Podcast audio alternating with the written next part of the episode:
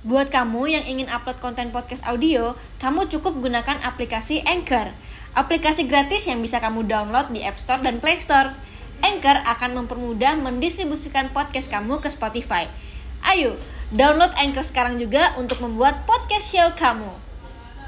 Kalau pengen lihat adegan atas, nanti dia syutingnya di atas keren. Kalau misalnya mau close up di platform yang di bawah itu. Oke, dan Iya. ini hasilnya ada di belakang ya. Iya. Wih,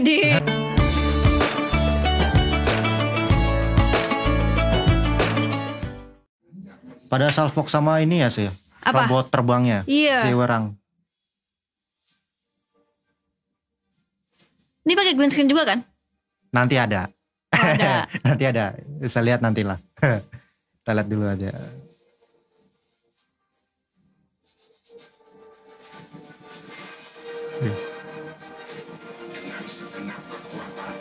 Ini paling lama ini.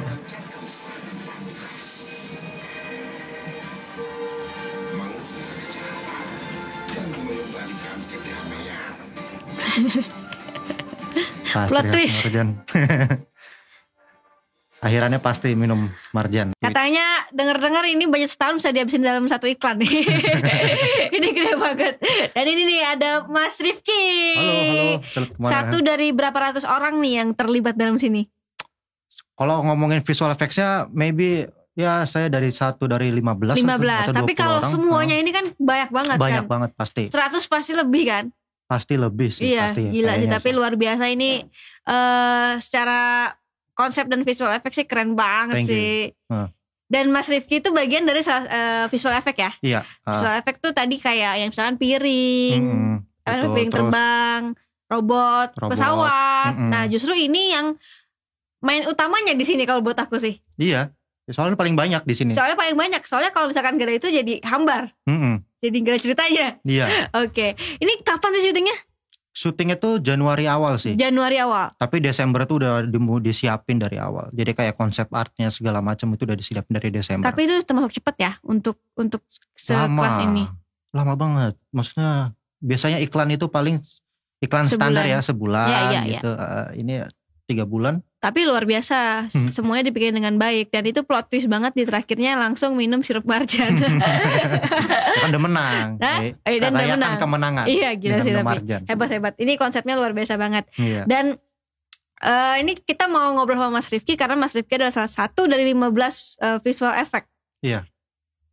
Saya nggak tahu jumlah pastinya tapi ya sekitar 15 atau maybe 20 orang yang ngerjain ini. Tapi kalau itu sebenarnya mungkin buat teman-teman juga biar tahu ya sebenarnya tuh kalau bikin visual effect itu gimana sih eh, ada apa aja dan alurnya gimana? Misalkan dari dari eh, selesai offline editing atau gimana sih sebenarnya? Oh iya itu oke thank you. Jadi dalam proses pembuatan visual effects ini pastinya kita nunggu picture lock terlebih dahulu ya dari Iya. Offline-nya. Setelah picture lock baru nanti kita lihat ada berapa banyak shot di jumlah visual effects ini di shot ini. Nanti baru deh eh, sekiranya kita bagi-bagi yang mana mau yang siapa yang mau dikerjain. Nah kebetulan saya tuh kebagian ngerjain bagian yang robot sama juga lumbung. Lo robot sama lumbung mana yang tadi lumbung coba? Lumbung, ya. Robot yang tadi di atas itu Iya. sama robot. lumbung. sama lumbung. Ya lumbungnya itu saya nunggu komentar lumbung nggak pernah ada orang komentar lumbung. itu kayak Iya. background lumbung di belakang tuh kan CG. Nah, terus gunung yang di belakang juga editan. Nah, ya di bagian situ. Mana lumbung? Nah ini lumbung. Oh ini. Ya ini CGI. Semua lumbung itu CGI. Berarti ini green screen syutingnya? Ah mixing. Mixing. Iya Wah, itu ada. Ya ini dia ada real suitnya Hah? lagi terbang pakai apa sling. Pakai sling, iya. ha-ha. Ada juga yang pakai blue screen juga ketika close up. Sebenarnya lebih gampang mana sih? Eh, real, eh mixing atau green screen full? Tergantung situasinya sih. Tergantung situasinya mau bentuknya seperti apa. Kalau yang ini kebetulan aslinya itu ada genteng aslinya, Hah? tapi di replace semuanya pakai genteng CG. Soalnya sutradara pengen geter-geter gitu si gentengnya. Oh, padahal tadinya nggak usah CG gitu ya? Ya karena kan di sini ceritanya banyak oh, ada robot terbang. Hah? Nah kalau robot terbang kan otomatis kan banyak geter-geter tuh Hah, kayak tornado-tornado gitu. Nah saudara pengen ada geter-geternya si gentengnya Jadi di replace. tadi di replace Ada nggak di eh, Ada ada. mana coba? Nah, ini tuh yang episode 1 awalnya. Jadi itu sebenarnya lumbungnya cuma kayak gitu doang ya. Nah, ini nah tuh. Nah, ini tempat uh, Balik back, lagi. back back back uh, back.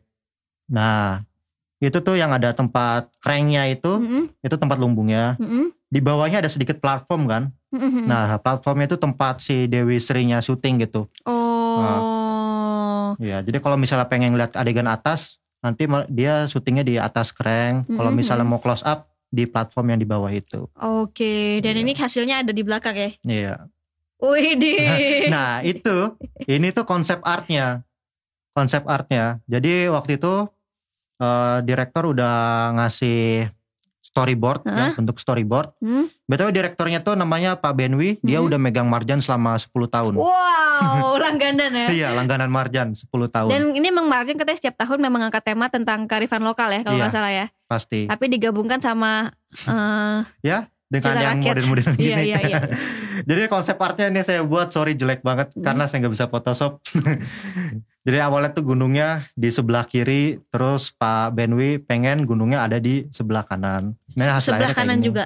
Hmm, Atau Ini kan gimana? final akhirnya, Heeh. ya maju coba play. Nah, nah, awalnya kayak gini ada jembatan juga dihapus. Ini tuh di daerah Jonggol. Sebentar hapusnya tuh gimana? Iya, jadi kita istilahnya kok dalam dunia visual effects itu namanya touch up lah, atau Iya. bikin clean clean plate. Coba mundur lagi pengen lihat sebelumnya. Dan Nah. juga di sebelah kirinya ditambahin sawah, sungainya dikecilin. Itu gimana caranya sih? Jadi kita nge-sample bagian yang bersih, terus Hah? ditaruh di bagian yang jembatan. Oh, kayak Photoshop gitu ya? Ya, semacam Photoshop gitu. Tapi kalau jembatan tuh susah banget loh itu. Bisa, kan jago. Yang compositing eh, namanya Mas Cingko ya. Eh, dia dia sendiri yang buat compositing. Kalau compositing itu istilahnya ketika 3D udah selesai render, Hah? dimasukin ke proses compositing gitu. Jadi di situ kita mulai proses yang namanya warnanya disamain Hmm. segala macam. Karena kan di sini bisa lihat ada nambahin rumah sama Iya. pohon-pohon. Ya, itu kalau sebelum kalau yang belakang ini yang ini nih, Nah, itu CG juga itu 3D semua. itu bikin ya berarti dari awal. Bikin dari bikin nol awal. banget. Dari nol. Jadi nggak ada misalkan dari eh, Google atau dari mana terus dijadiin situ nggak ada. Oh iya itu paling buat referensi aja Buat sih. referensi aja. Buat referensi Tapi aja. semua dari nol. Dari nol. Kita ya, misalnya dapat foto, Heeh. ya udah kita bikin kayak gunung bentuk kayak gimana gitu. Kebetulan referensi itu Gunung Sangchi. Uh. Tahu kan Gunung Sangchi ya? itu berarti di sketch Cina dulu sama gitu. orang gitu ya. Oh iya, jadi ada storyboardnya. Heeh. Bentuknya memang kayak gunung lancip-lancip begitu. Mhm. Jadi ya kita di bagian visual effects di Light VFX Animation yang mengerjakan visual effects ini itu pengen bikinnya kayak Sangchi. Mhm. Jadi ya kita bentuk aja gunung bentuk gunung Cina gimana sih? Tapi dari nol kan, dari kertas Dari nol. kertas kosong kan, Hmm, diwarnain dulu gitu segala macam. Iya betul seperti itu. Dan yang pasti kita modeling dulu, Mhm. habis di modeling kan cuman bentuknya gini doang, Mhm. kita tambahin pohon. Mhm. Jadi ya kalau misalnya kita lihat itu ada dari pohon itu pohon beneran. Maksudnya itu pohon Iya, 3D iya, iya. gitu. Heeh. Pohon 3D yang dimasukin dan ya lumayan berat sih. Berat sih. Hmm. Ini berapa lama nih kalau dari pick lock ke selesai Kalau yang episode 1, episode 1 kan banyak banget nih gunung Mhm, ini ya. mhm. Jadi yang main posisi eh sutradara memang gunungnya tuh pengen dibikin kayak gunungan wayang Mhm. ya kayak gunungan halal. Iya. Dan itu dari Desember sih udah mulai proses awalnya menggunakan Photoshop cuma kan buat konsep art saja. Oh jadi eh, ketika mereka pre-pro kalian juga pre-pro juga ya, Iya, bikin betul. yang semua-semua ini ya. Iya. Jadi nggak dari pick lock baru buat itu enggak ya? Enggak. Oh, Oke. Jadi sebelum syuting udah kita siapin dari Iya awal. iya terus terus. Jadi buat guide aja supaya uh, direktur tuh punya visi oh yang Mhm. seperti ini gitu. Oh Oke. oke oke. Berarti se- berjalannya sama gitu ya? Iya, paralel. Jadi ya pihak produksi nyiapin buat produksi, Mhm. pihak post pro dari Light VFX Animation juga nyiapin buat kebutuhan visual effects nantinya. Gitu. Wah, Oke. Jadi ketika udah selesai syuting udah bisa mulai tinggal masuk-masukin aja. Iya iya iya. iya. Heeh. Itu berapa lama tapi dari pick lock sampai selesai? Pick lock sampai picture lock episode 1 ya. Heeh. Episode 1 sih tuh nggak berasa sih, cuman seminggu apa dua minggu kali tiba-tiba selesai gitu. Cepet banget. Ada 8 shot kalau di saya, kalau Oh. saya ada 8 shot gitu. Kalau di masnya atau di semuanya? Kalau di saya kayak semua sekitar dua minggu deh kalau yang episode 1 deh. Heeh. Kalau yang ini yang tiga kan paling parah nih. Ya ini episode 3 yang paling parah itu se ya sebulan lebih sih. Tapi hebat sih sebulan tapi semua. Dan dikira 15 orang lah ya. Iya 15 orang. Dan semuanya 15 orang itu ya kerja semua gitu. Ada yang bagian animasi, ada yang Mhm. bagian modeling segala macam. Dan kerjanya tuh kayak 24 jam ya. ya kita nggak punya jam kerja sih. yang penting selesai ya. ya, yang penting selesainya Oke. secapeknya. Oke. Nah, eh, ini udah dibuatin juga sama Mas Rifki. Play dulu coba. Iya. Ya, lumayan lah nih FYP lah meskipun nggak seberapa. 500 ribu. Nah, jadi kita buat dari referensi aja gunungnya Hmm. itu. Biar kita tahu alamiah gunung itu bentuknya seperti apa gitu. Nah, terus kita masukin kabut kan sama Heeh. pohon-pohon supaya detail gitu. Kalau misalnya nggak detail kan nggak ada kesan detail kayak daun-daun tuh nggak ada. Jadi kita harus tambahin pohon. Ya miringin. Nggak. ya ini soalnya buat TikTok sih ya. Tuh kan dia kan Gila, warna gila, gila. pohonnya juga awalnya nggak sama, disamain warna pohonnya gitu di Oke. compositing. Oke, tepuk tangan dulu lah. thank you, Untuk thank you. waktu yang sesingkat-singkatnya itu luar biasa sih.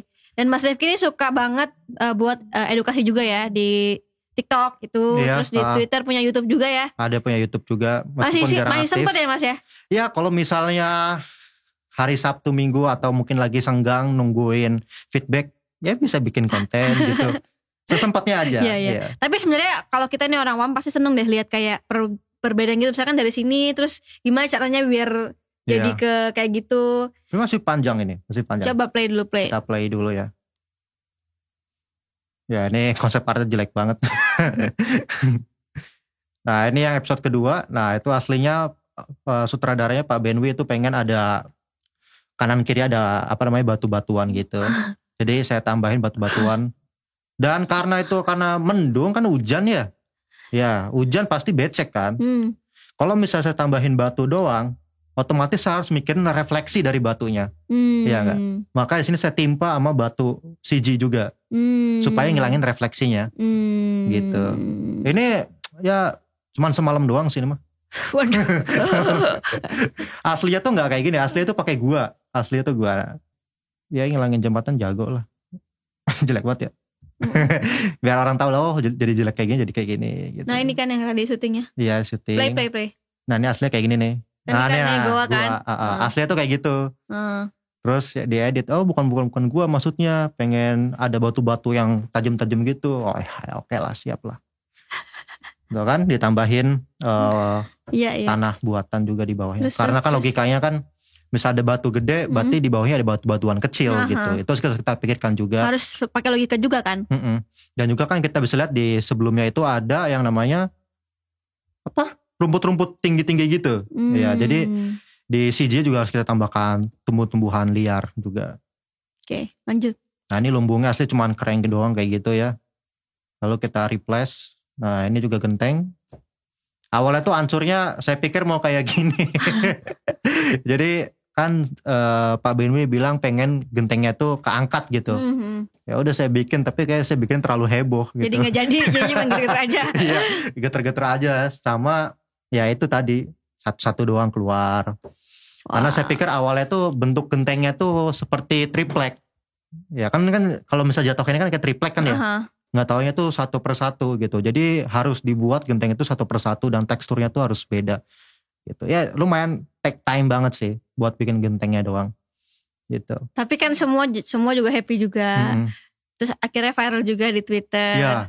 Apa tadi malam saya ngeliat udah 1,7 juta kali tayang. Wih. Tapi sebenarnya episode 1 sama episode episode 3 lumbungnya beda. coba coba lah lihat episode 1 deh. Lihat episode 1. Nah, lihat lumbungnya yang itu bentuknya. lumbungnya. Jadi di sini tuh dari bentuk atapnya tuh beda terus ada bendera merah putih Mm-mm. di sebelah kanan. Tapi di episode, episode 3 bendera merah putih di take down. Soalnya sedikit nge-distract gitu. Aha. Jadi takut orang-orang pada salvo ke merah putih jadi di Dihilangin. dihilangin aja gitu. Dari gede juga lebih gedean yang episode 3 ketimbang episode yang ke satu. Itu syutingnya berapa hari, Mas? Tahu nggak? Kalau hari saya nggak tahu deh, kayak bisa sampai seminggu deh. Seminggu ya untuk tiga Kayaknya. episode emang berat banget sih. Heeh. Soalnya kan ditambah hujan juga, kadang-kadang dia lagi kebetulan lagi mendung gitu. Oke. Ini juga awalnya berarti kan buatan juga ya? Kan tadinya polos tuh. Iya betul. Awalnya awalnya juga di replace, namanya Sky Replacement. Itu di pihak compositing. Soalnya aslinya flat, kurang epic gitu. Aha, Jadi supaya lebih keren ya kita replace lah awalnya biar keren. Mantep. Terus mantep. tambahin kabut-kabut juga kan supaya apa lebih terkesan depth-nya. Oke, dari episode 1, 2, 3 eh tadi kan 23, Iya, 8 sama 1. iya betul. Berarti totalnya Ada ah saya ya saya 32. ya 32 thank you. Saya jelek banget hitungan. Oke. 32. Dari 32 shot itu mana yang paling susah menurut Mas Rifki? Yang paling susah itu di episode ketiga ketika close up orangnya landing. Iya. Close up-nya yang susah. Iya, soalnya kan itu harus Detail detail, ya? banget ya. Aha, aha. Jadi kita harus mikirin gentengnya itu per genteng jangan sampai ada yang sama teksturnya gitu. Hmm. Kan kadang kalau misalnya kita ini genteng ada ya ada ratusan genteng gitu dipakai. Jadi jangan jangan sampai satu genteng dan genteng yang lain tuh mirip gitu Mhm. bentuknya. Karena mata kita kan gampang, oh kok sama gitu gentengnya. Oh, itu gitu. paling detail lah ya. iya, betul. Oke. Ya, Terus juga makan waktu juga di situ karena saya mikirnya cuma di extend. Jadi kan ada genteng aslinya. Hmm. Ya udah saya pikir cuma di extend doang, dia tambahin doang Tambah belakangnya. Nggak tahu ya dirubah kan? Nggak taunya di replace semuanya. Karena mau Oh. Oh, ya udah. Ya udah buat lah.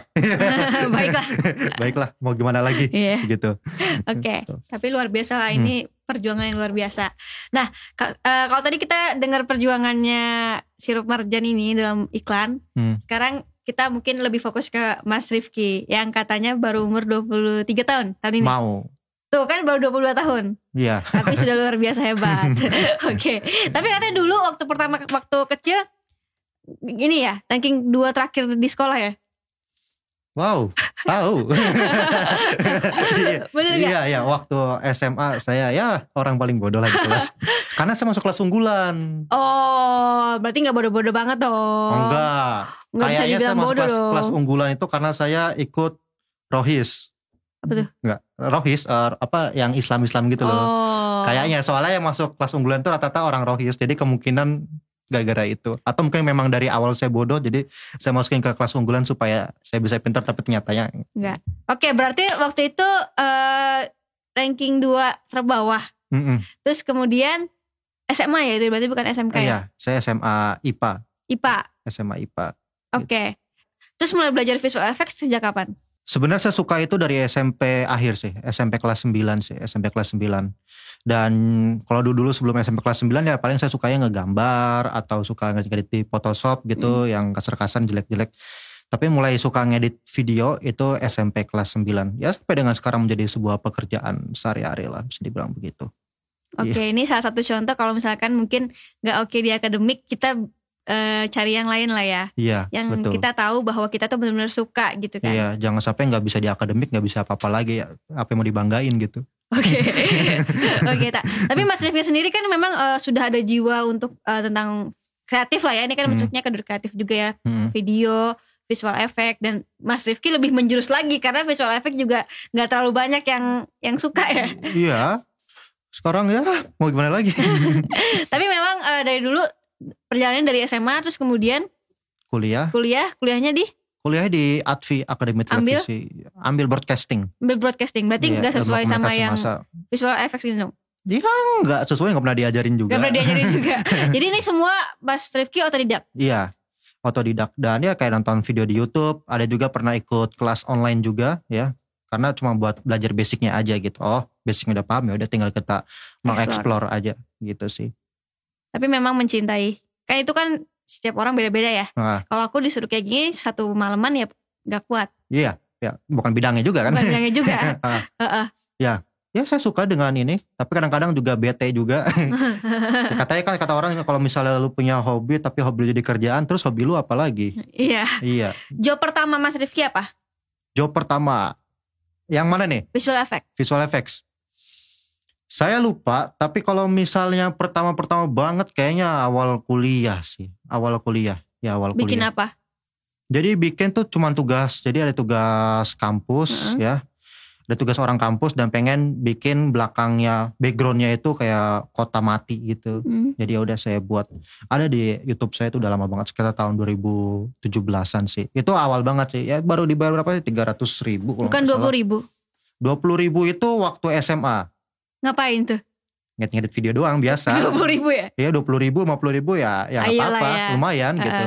Soalnya saya sebulan di SMA paling dikasih orang tua sekitar tiga ratus ribu. Jadi saya harus mikir gimana caranya, ya bisa nambahin uang jajan lah. Karena itu tiga ribu, setengahnya saya tabungin gitu. Jadi ya supaya misalnya mau beli HP atau beli apa ya saya harus kerja gitu supaya bisa beli HP gitu. Luar biasa. Adik saya enak banget, nggak nggak itu saya yang beliin. Gak apa-apa, gak apa-apa, gak Iya ya, apa-apa. nggak apa-apa. Gak apa-apa. Suatu kebanggaan juga Suatu sebagai keba- iya, sebagai pasti. kakak gitu bisa Benar.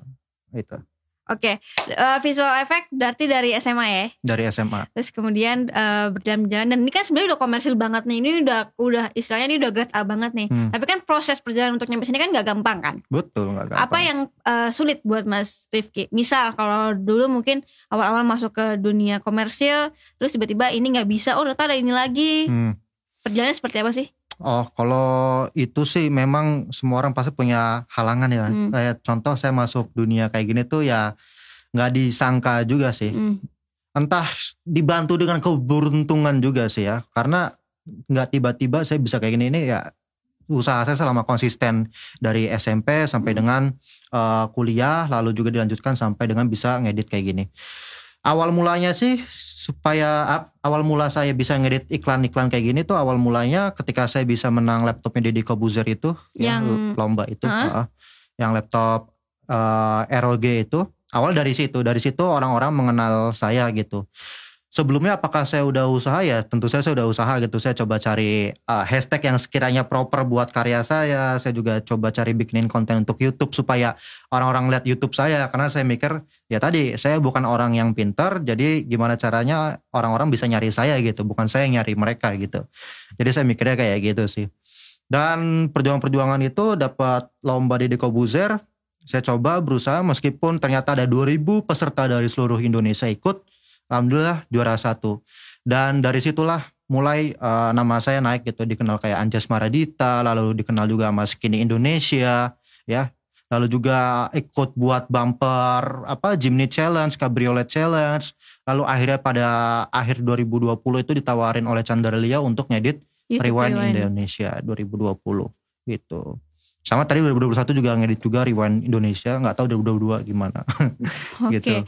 Berarti memang eh, titik balik lo waktu menangin laptop dari Deddy Kobusier ya. Iya, Tapi it- gila sih dari 2000 orang. dari 2000 orang. Dan eh, sebelumnya kan berarti eh, Mas Rifki nggak pakai laptop yang memumpuni ya bisa dibilang. Yes, bahkan laptop hasil kerja saya tuh hilang diambil maling. Ya laptop saya itu uh, Asus A456 UF, harganya waktu itu saya beli 6 juta. Lalu saya upgrade RAM jadi 8 jadi 12 GB. Itu baru saya upgrade sekitar berapa bulan gitu. Hmm. Dan hilang semuanya. Berserta harddisk-harddisknya Buset. kerjaan saya hilang semua. Total ada 10 juta yang hilang. Ya maybe berapa orang tuh 10 juta tapi kan itu ada ada kerjaan, Iya, iya, ada iya. memori. Mm-mm. Itu karena saya lagi kerja, terus saya pulang kerja, posisi lagi kuliah gitu capek, saya tidur di kereta. Bodohnya saya, eh, tasnya saya taruh atas tidur. Pas di Manggarai, Kok udah nggak ada? kok nggak ada nggak ada. ya jadi ya laptop saya pernah hilang. Lalu yang awalnya duit yang saya kumpulin untuk ngerakit PC dengan harga 15 juta, harus saya belikan laptop, dengan harga 9 juta. Jadi saya mikir apaan sih kenapa saya harus hilang laptop 10 juta gitu. Dan saya harus beli 9 juta kan nggak worth it banget. Bahkan laptop yang saya beli itu ya lebih rendah daripada laptop saya yang 6 juta sebenarnya. Karena udah di-upgrade yang 6 juta ya. Iya 6 juta tapi kan 6 juta terus ditambah RAM 8 giga ya paling nggak sampai 8 juta gitu. Kayak nggak worth it aja Iya sih. iya iya. iya. Saya ngerasa nggak worth it sebenarnya. Saya merasa apa sih maksud Allah kayak gini tuh maksudnya gimana gitu. Tapi ya ketika tiba-tiba dikasih jalan buat menang lomba gitu. Oh gini maksudnya. Oh gini gitu. Jadi saya mikir ya pasti segala sesuatu yang terjadi itu pasti ada alasannya gitu. Meskipun hal itu nggak enak sama sekali. Mungkin aja kalau laptop saya nggak hilang, mungkin saya nggak bisa sampai sini. Benar. Ya, ya. Domino efek gitu. Mungkin kalau misalnya saya bisa beli PC, mungkin saya nggak bakal lebih berusaha lagi. Kayak oh iya, gue udah dapat PC bagus nih gitu. Mungkin bisa jadi nggak ikut lomba, Lomba. dari Kobusier. Iya, nggak nggak kepikiran gitu. Ya saya ikut lomba juga tuh karena ibu saya juga. Kenapa saya bisa? Karena ibu saya ya, saya lagi PKL. Hmm. PKL tuh saya seminggu nggak pulang. Ibu saya nyuruh pulang karena corona. Hmm. Ya udah saya pulang. Ya, saya pulang dan ternyata ngelihat lomba lomba di Kobuzer dan itu udah sebulan yang lalu gitu Hmm. dan deadline 4 hari lagi ya udah mau nggak mau saya ikut karena saya pengen dapat laptop yang bagus gitu kan laptop saya 9 juta hadiahnya laptop 45 juta gitu ya udah saya harus berusaha ya lebih dari 45 juta Ih Gitu keren. Akhirnya dapat laptop 45 juta. ya sampai sekarang alhamdulillah masih dipakai Wih, luar biasa. Tapi itu sebuah perjuangan sih ya, perjuangan yang luar biasa. Jadi Hmm. kalau aku eh, bisa belajar dari Mas Rifki juga ya kita apa pun yang misalkan kita sengsara atau mungkin kita ngerasa kok Tuhan gini ya, kok Iya. kita punya oke dikasih masalah ini ya. Mm-mm. Baik lagi itu sebenarnya ada rencana yang baik ke depannya gitu. Jangan Iya. sampai kita kayak nyalahin Tuhan atau apa karena kita nggak tahu efeknya ke depan tuh apa gitu. Iya. Pasti ada sesuatu yang baik yang bisa Tuhan kasih ke kita. Hmm. Ya itu berprasangka baik langsung tuh langsung kan dikenal sama siapa siapa akhirnya Hmm. jadi eh, YouTube Rewind juga kan Iya. 2020 yang Rewind mana Indonesia 2020 aku ada di situ Iya kan Saya gak merhatiin Oh my god Saya di rumahnya Di bagian oh mana? di rumah depan ya Iya di rumah Iya. depan ada bagian podcast Oh bagian pot Oh iya Iya iya iya iya. Yang warna kan? kuning apa warna yang pink? sama di Kobusher Iya kuning kuning Yang warna kuning Ah. Bener kan iya iya iya Yang warna kuning oh, Iya benar benar tahu kan Iya tahu tahu Oke. tahu. oke tapi so far nih eh, di umur 23 tahun kan Mas Rifki juga bisa dibilang sudah apa ya sudah menemukan jati dirinya lah ya sudah tahu apa yang disuka sudah Iya. tahu eh, ke depannya mau seperti apa udah tahu belum ke depannya mau seperti apa Ya ke depannya saya sih ya kayak gini pengen tetap jalan tapi saya juga pengen bikin lebih kayak mungkin buka kelas juga. Untuk sementara saya buka kelas online di ya Purwalenta Mhm. gitu. bagi kalian yang pengen belajar kayak blender atau gimana tuh bisa. Cuma 250 ribu doang. Ya gue kayak mikir blender dia ngapain jualan blender? Maksudnya blend blender blend oh ini. saya lupa gak ngasih tahu. Yes. Jadi eh, iklan marjan itu eh, overall Hah? bisa dibilang 80 atau 60 70 persen tuh diedit menggunakan software blender untuk 3D-nya Oh, ya software blender tuh gratis gratis gratis jadi semua orang bisa pakai gitu oh keren oke jadi ya hampir semua orang pakai blender kecuali asap-asapnya tuh ada yang Hmm. pakai Houdini bukan Houdini bukan Houdini pesulap ya tapi Hmm. Houdini software buat bikin Ya, ya, perasepan gitu oke oh Uh-uh. jadi blender tuh aplikasi ah iya saya lupa nggak ngasih tahu Iya, sorry iya, iya. Blender Iya. itu aplikasi 3D Ah. buat bikin animasi visual effects ya video editing pun bisa di situ dan bisa download secara gratis bahkan ya meskipun laptop cupu ya masih bisa gitu Ya Bisa makanya menggunakan. teman-teman kalau misalkan mau belajar mungkin ada hati-hati. Eh, Kayak gue suka nih visual effect bisa belajar 250 ribu ya. iya di Prolenta Berarti sekarang kesibukannya em, mungkin yang kayak gini-gini sama sama ngeles ngeles. Iya, ngeles. Ya. Jadi kayak mungkin ya Tapi sekalian online, kelas online gitu. Uh. Jadi saya udah bikin videonya, Hmm. ada 63 video dengan durasi sekitar udah hampir 7 jam sih. 7 Set. jam dan tuh ngejelasin visual effects dari zero to hero. Jadi kayak pengenalan apa itu visual effects, apa perbedaannya CGI dengan visual effects, itu jelasin sampai dengan rendering, compositing itu jelasin menggunakan software Blender. Dan itu gratis jadi halal semua orang bisa pakai. Wih luar biasa. Kok bisa sih kepikiran kayak gitu? Ya karena waktu zaman saya belajar rada susah sih ya. Kan ya masih pakai YouTube YouTube gitu. Hmm. Apalagi dulu jaringan juga masih nge-lag gitu. Hmm. Jadi saya mikir ya udah saya bikin kelas online aja deh supaya orang-orang yang pengen belajar visual effects itu bisa langsung daftar kelas online saya gitu. Karena di situ udah jelasin dari nol banget. Gitu.